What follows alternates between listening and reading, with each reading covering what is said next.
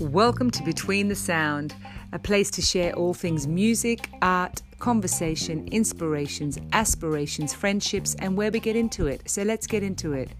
A pioneering artist, drummer, singer, and formidable frontman with a multifaceted musical journey of both touring and televised career highlights, he has featured within popular acts as the Black Diamonds, Roots and Jenny, and FBI, collectively spanning well deserved decades creating his own music label Umbrella Records, and then joining forces with Congo Music, this visionary introduced audiences to the undeniable talent of much loved and honorary MBE British soul music legend Omar, with collaborations alongside Stevie Wonder, Leon Ware, Erykah Badu, Common, and D'Angelo, to name a few.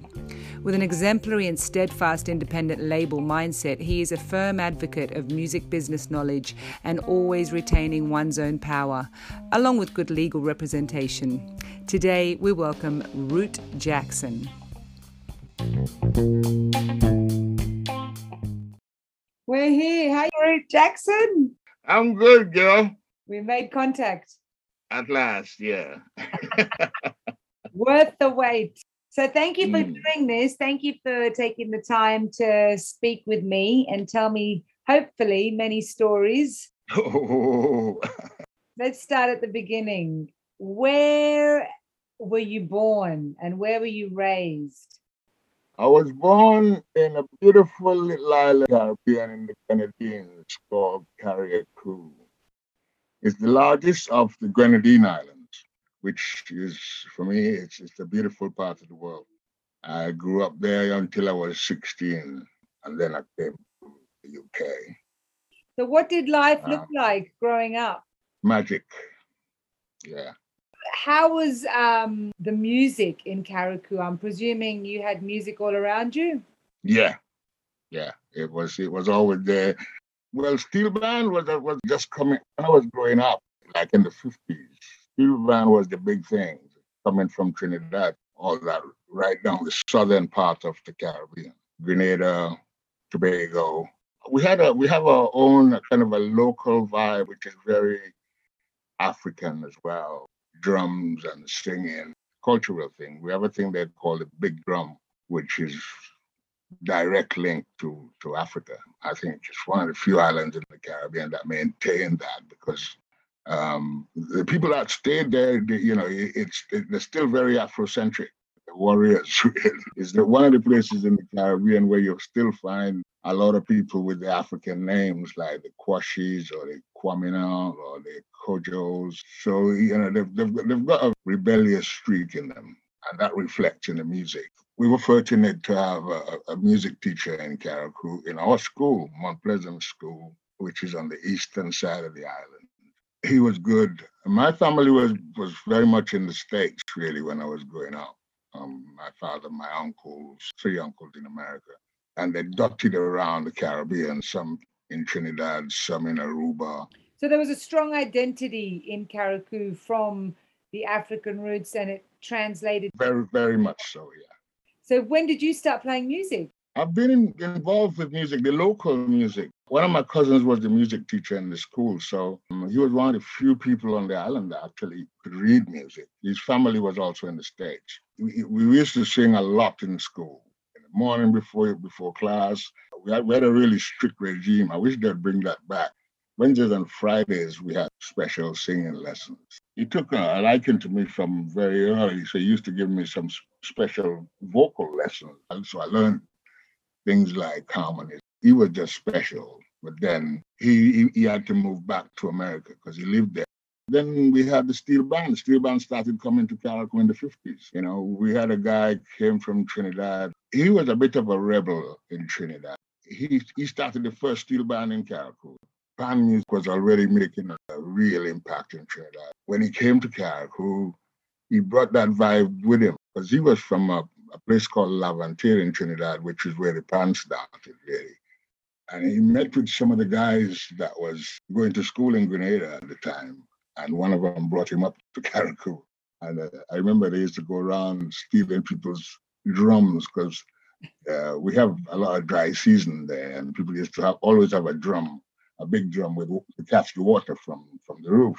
They used to go around in the night and steal people's drum to cut cut it and make steel pan. You know, so people they, didn't know anything about what was going on, but you know the word got around that these boys are going around stealing people's um, drums to make steel band. And uh, I mean, at that time, steel band was the rebel music of, of the Caribbean. So yeah, I mean, I've, I've, I've been involved in music. It was never my intention to really make a career of it. It wasn't. No, I mean, it's not the done thing in, in the Caribbean. Uh, because the thing down there at the time was, you know, you finish your school in there and then you go to America mostly because that time England wasn't really open up yet. A lot of people would go to Trinidad or they go to Aruba, and I had family in all them places. So what happened was my uncle who lived in, in Brooklyn, my granduncle, in fact, two of my uncles got killed in Brooklyn around the 30s and 40s. And they were involved in the Garvey era, my great granduncle. So he got a lot of them up there. So my uncle used to tell, you when he retired and he came home and he built us a house to live in, a, quite a big house up in the hills. He used to tell a story on Moonlight Night. I used to love it about growing up in Brooklyn because those guys used to travel young. Carriacou is a boat building community. All the heads of family would want to travel. They, they would leave school young. Some of them would leave school at 13, 14. And the first thing they would do, they'd go sailing.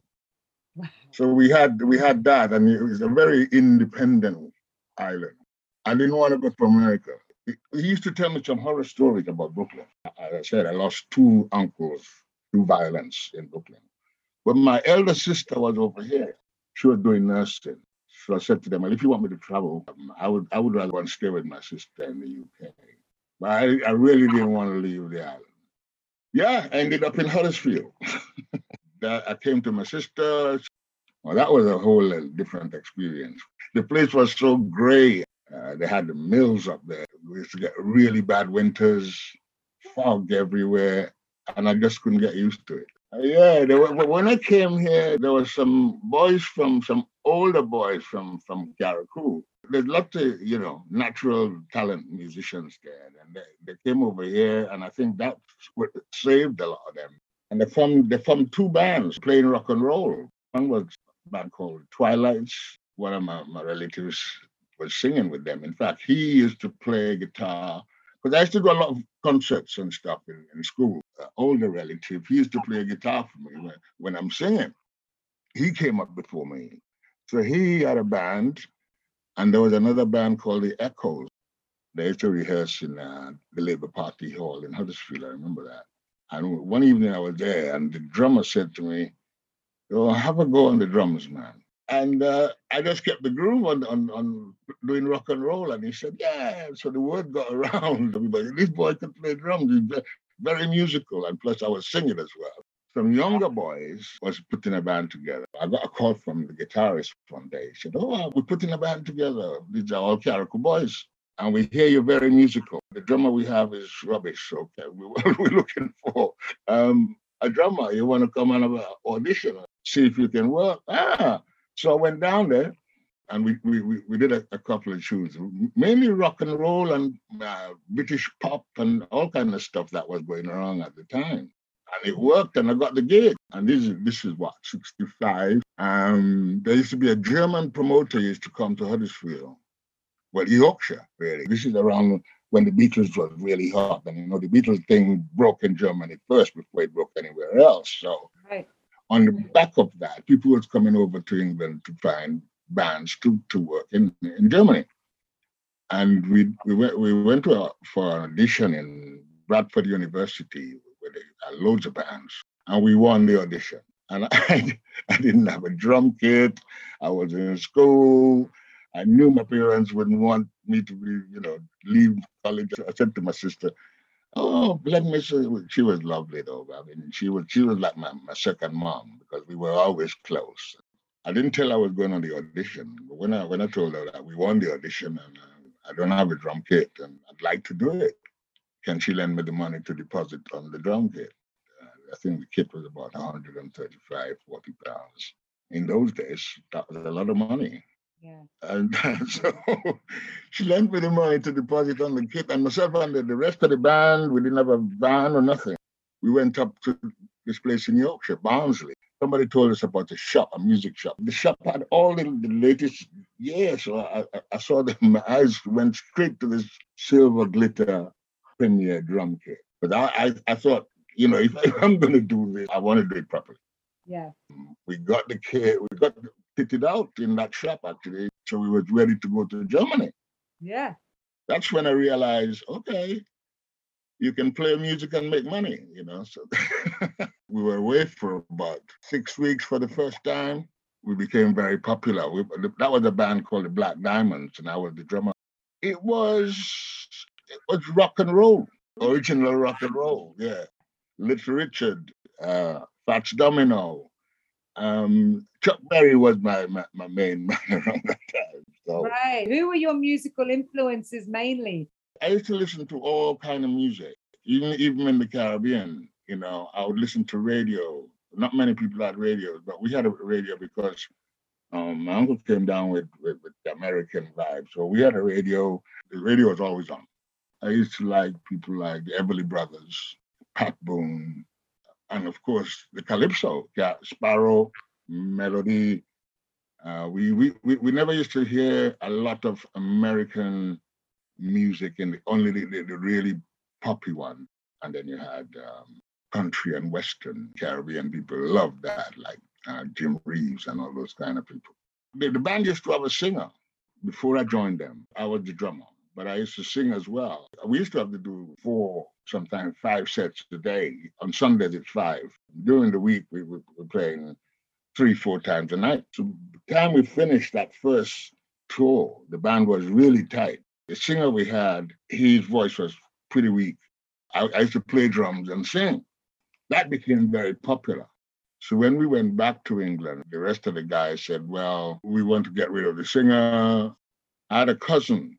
She's from Trinidad. She was doing nursing in Huddersfield and we were close in age. I heard that she was singing with another band and I wanted to work with a female vocalist. We um we decided to bring her into the band audition and she was she was really very good, a natural. The guy came back from Germany and said, I want you guys to come back to Germany. At that time, there were loads of American bases. We started playing more American bases. The GIs had a club. That was their, their hangout. They all used to come in there. They loved the band. That's when one of them, the GIs, started introducing. I remember he brought me an album, The Impressions. At that time, because I was more into rock, it was a bit too sweet. Yeah. And I said that to him. Listen to it good. So I took the album, brought it home. And then he brought me Wilson Pickett and James Brown, early years of soul music. And I started picking up on that, doing some of that singing and playing on drums. That went down really well. And we came back here. And uh, this guy from Leeds, he was an agent, and he heard about us. He said he wanted to manage the band. But what, what really did it for us in Huddersfield, there used to be a guy with a studio, small studio, one of the few studios in the north. The bass player used to play so loud, he used to blow all the amps, box amps. They wasn't built for bass really. And the fact that he's playing so loud, he just blows the speakers. This guy called Matt, Matash. Do you, do you remember the, the orange amps? Do you remember them? Yeah. Yeah. Well, that came from this guy in Huddersfield. We came back from Germany, and this guy called Matt, he said, I'll make you a bloody amp that won't blow. and I'll build you a PA system as well. And, and, and we thought, is he real? But he did, because he had a studio there, but we, we weren't aware he had this, this skill. You know, the studio was there, and we used to go there and do demos. He, he, gave us a lot of free studio time. He put two 18 inch speakers in the cabinet and then an amp at the top. We'd never seen that before. This is long before the, all the other companies like Marshall and all them. When we heard the, the, the sound of that, wow. Around that time, when we just got the new setup, we did a gig in Sheffield University supporting uh, Fleetwood Mac. Wow. This manager agent we had, he worked miracles because he was the, one of the biggest agents in the North. So we used to get all the top gigs. touring. So that's when we turned really pro. And that's when universities used to have a budget. And that built up our, our reputation. This gig we was doing we went on first. We were the support band. And when we finished, uh, Mick Fleetwood, he said, Where you guys get this system from? because we had a really good sound. We told him, Well, there's a guy in, in, in Huddersfield who's making these amps. Because this is a Mac amp, which later turned into Orange. Uh-huh. He said, What? He said, The sound was amazing. I said to him, I'll give you the guy's number. And he phoned Matt. There was a guy in Charing Cross Road called uh, Cliff Cooper, and he, he had a, a, music shop. So he, he went to see Cliff Cooper and said, you, You've got to check out this guy. Cliff phoned Matt. Matt came to London, had a meeting with Cliff. The business deal was Matt would keep the Matamp, but he would uh, pass on the same technology to Cliff Cooper, and that was the beginning of Orange amplifiers. Orange is bigger than anything else in America. They have a retro look. Yeah, that's right. That was my early experience. How was it for you coming from Carriacou to the shock of the north of England and then being in Germany, another super foreign environment, but then returning? What did that feel like for you as a young man gaining popularity? Well, it was all exciting for me. Once we realized that you could earn, you can actually tour. And in those days, I talk to musicians all the time, and they will tell you they still get a really good treatment of promoters in Germany, even up to this day. And we noticed that from them, from those days. Yes. They look after you. We had a house to stay in, so it was comfortable. And we did that for a few tours. The manager had this vision of a duo. Britain didn't have anything like that. So we went out, Root and Jenny Jackson. Her name is Monica. My name is Faithman, but we changed the name. Okay. and um, that really worked because he was one of the biggest agents in the north, based in Leeds. Most of the work was all up north. He controlled a lot of that. At one time, we were the, the highest paid non recording band in the country. Wow. We did some demos, offers of, from uh, three, three or four companies for Root and Jenny. And um, that was it. We had EMI, we had Pye, we had Island in the, in the, in the early years. And then we had a, a, a, label called Beacon Records. Beacon was just coming through as an independent label. And I've always wanted to work with independent. So um, I said, let's go with Beacon. Beacon, at that time, they had a hit with a, a band called the Showstoppers, a track called Ain't Nothing But a House Party. That was a big tune in the clubs. American band. The guy from that band was Solomon Burke. You heard of Solomon Burke? Yeah. Solomon Burke nephew. It was his family. They came over here, did a tour, and we went to see them. The company said, you know, they want to sign us. And we went to Beacon. They was based in, in Willesden at the time.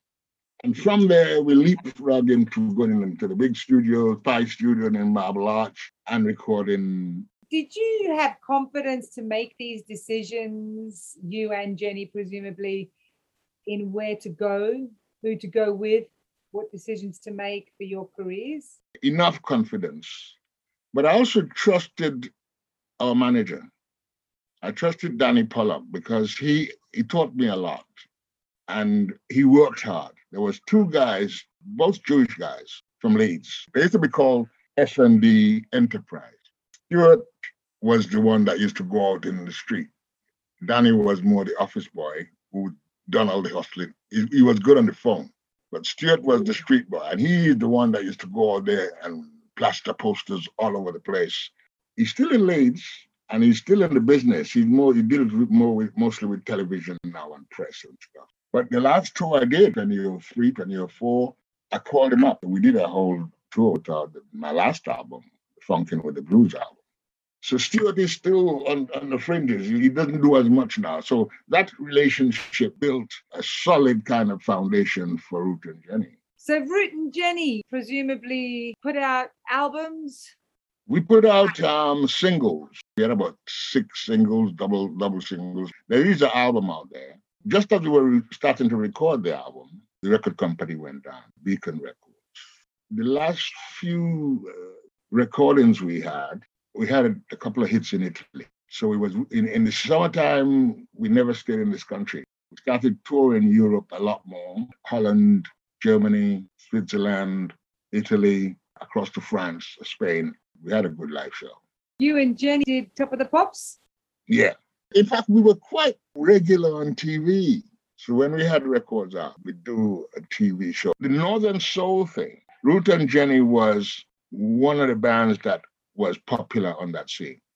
In Sheffield, there was the Mojo Club, which is, you've heard of Stringfellows, the guy who owns his family. They used to run a place called the Mojo Club in Sheffield. It was like a church hall, but they had the best bands coming over. Any any American acts that was coming over, whether it's the Temptations, Jimmy James and the Vagabonds, Patti LaBelle. Pete knew his stuff. He knew he knew how to run a club, and that was the scene because live music was it. At that time, the music was changing over here. Music was getting a lot more what they call progressive, experimental. We came back here, and Jenny wanted to stay in Italy because we had the success in Italy, and Italy was the place. Yeah. There are a lot of British bands used to end up there. The first time I met the guy from the Average White Band, drummer Robbie, Robbie McIntosh, the original drummer. So we, we, we built up a, a, a different kind of vibe just being in Italy. That vibe sort of uh, crossed the pond and came back to England. And that's where, um, at that time, I had a, a relationship. Just my, my, my, daughter Vanessa was just born. I, I've already had a relationship breakdown. I had to make a decision. I said, no, I want to, I want to stay here and at least watch one of my one of my children grow up. We moved to London in 1970. I was living in Chiswick at the time, and then I moved across to West Hampstead, and that's when our FBI happened. Studios were expensive. When you go in the studio, you have to know what you're going to do. A producer or whoever it is, is, is watching the clock constantly. So you guys, you guys as a band had to be really rehearsed to save time. Well, for the first three singles we did, we used session musicians because the record company was saying the bigger sound, American kind of sound. And then later on, I insisted on having my own band in the studio that was a good experience because even now when I listen to that stuff, there's a different energy to it. You, you can't beat when you have musicians that you know. FBI was a different thing because what happened was I needed to find out more about business side of things. I needed to learn more about the music business rather than just the performer. In that space of time, when we was in Italy, I met some of the musicians from from the, from London. Bass player was a cousin of mine, Chester, Lloyd was in Italy. Uh, Byron was in Italy, which is Omar's father. Uh-huh. There was a drummer from Manchester, Richie. He was good, very funky. I was very fussy. When you're playing and singing yourself, you know exactly what to give. And my favorite drummer at the time was a guy called Al Jackson. He's still my favorite drummer. He, he, he was the master of the backbeat. He played with all the big boys, the Otis Redding, Booker T and the MGs. That was my drummer. And we um, put this band together called Batik. We got a gig to back Americans coming over. The first one we did was Eddie Floyd, Knock on Wood. You know, that that taught me a lot. You have one rehearsal, and that's where the discipline comes in. And we toured, within two weeks tour on the road, straight up.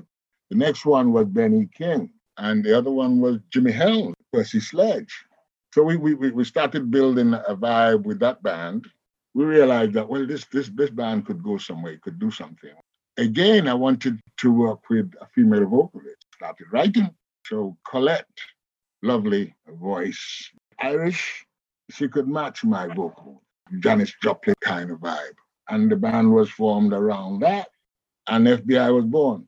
What was Colette's surname? Wilkinson, Bunny Wilkinson. At that time, she used to go out as Bunny. How did you get Root? My name is Faithman. That's my name my parents gave me.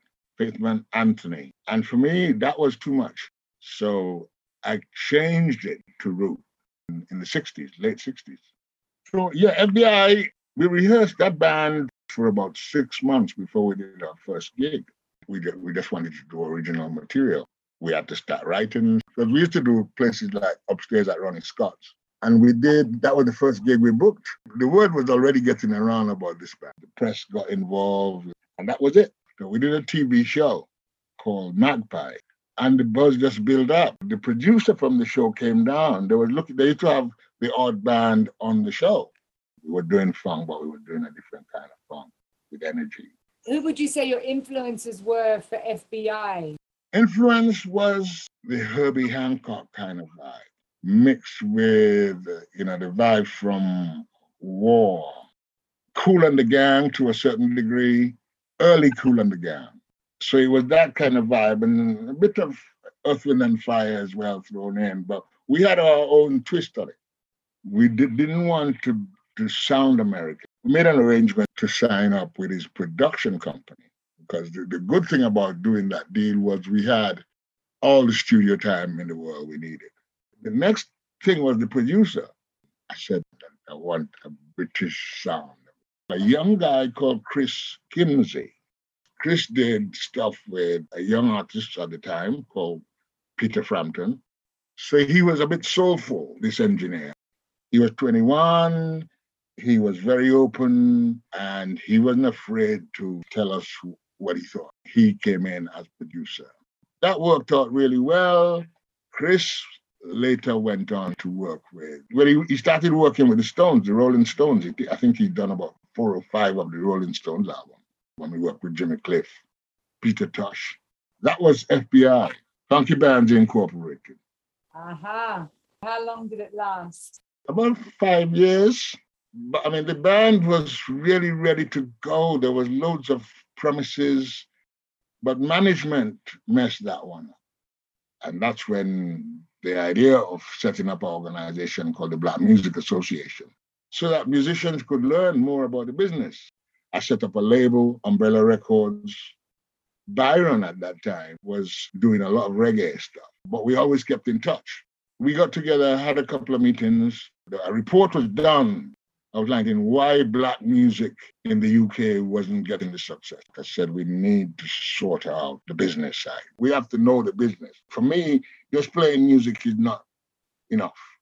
And between us, we put something together and, and applied for some funding from the GLC. And we got funded. And by that time, Omar had come on the scene. He, as far as I'm concerned, is one of the greats in this country. Knowing Omar's British soul artistic career. How do you see his career as an example of the British music industry? Omar was in, in Chetham's in Manchester, the music school. He would do demos. He had one track that we recorded that was beginning to get some feedback. As soon as you hear the bass line, when the track finished, I knew anyway, you know, this was something special. I saw the talent, his talent he just had it. You know, he could play bass, he could play drums, he could sing, keyboard. We'd merge my label, Umbrella, with Congo and call it Congo Dance. You know, learning about A&R, learning about marketing. So we had everything set up. When Omar, when he finished his music school and he was spending more time doing demos, Byron, they remortgaged the house. Wow. 10 grand. That's belief. yeah. A lot of people don't know this. We're not going to no record company. Let's do it. We're doing it independently. We booked a studio. We went up there for 10 days. We, we waited until we knew we had a hit record with nothing like. Yeah. yes. Yeah. Just on the back of that track. Because he, he laid down most of the tracks himself, you know, in the studio. For the first time, I saw him at work and he didn't stop he would bring in my daughter Vanessa, because Vanessa was was with Black Heroes at the time. They would come up and help with the backing vocals, and that's what we did. When we finished that first session, we all had a cassette to go home with. And the following day, listen to the music again. Said, listen, I don't know about you, but I think we're ready to go as it is. We knew we had a hit record. It was about the rawness, about the energy. We made a decision. We put out the album, no single. Of course, there's nothing like this. Sold the album. The test of time that has stood. Oh yeah, oh yeah, yeah. It's still his biggest his biggest honor. He's done eight albums now. He's on his ninth album, but that is still the track that is earning him most most money. Based on Omar's success story, what's your definition of success? As far as I'm concerned, that is success. It's about keeping control. You know, it's not easy. That is something that I've always had. When I, when I found out who's making the money, with that mindset, we've been in the industry, what, 20 years? We're surviving, but we're not really making any money. Who's making the fucking money in this? Because I'd already set up a label, and I said, well, let's let's move in, merge in together and focus on independence. And whatever deal we do, maintain control. Up to this day, we still stand by that. Does that label still run? Well, yeah, it still survives because we own we own everything, especially the publishing side. So, what would you say as advice for up and coming musicians now? Right now, just looking at um, the way the industry is, you got to put the work in. Once you start putting the energy in, things start falling into place. We, we had a really good lawyer, and that was the best thing we've ever done. Would you say, Root, that it's fair to say the best advice that you would give is retain control and have good lawyers? Yeah. What's the best advice you've been given? Well, I get to the stage where I take my own advice. I don't need anybody. What's the best advice? My advice. yeah, there's very few people can tell me anything about the music business in this country. I know, I know it. You know, I've been in it long enough, decades now, and I've seen the ups and downs because it's not easy. I mean, we, we run a label, we've got artists. A lot of the artists on, on Congo, family, full of my children in music. We're cool.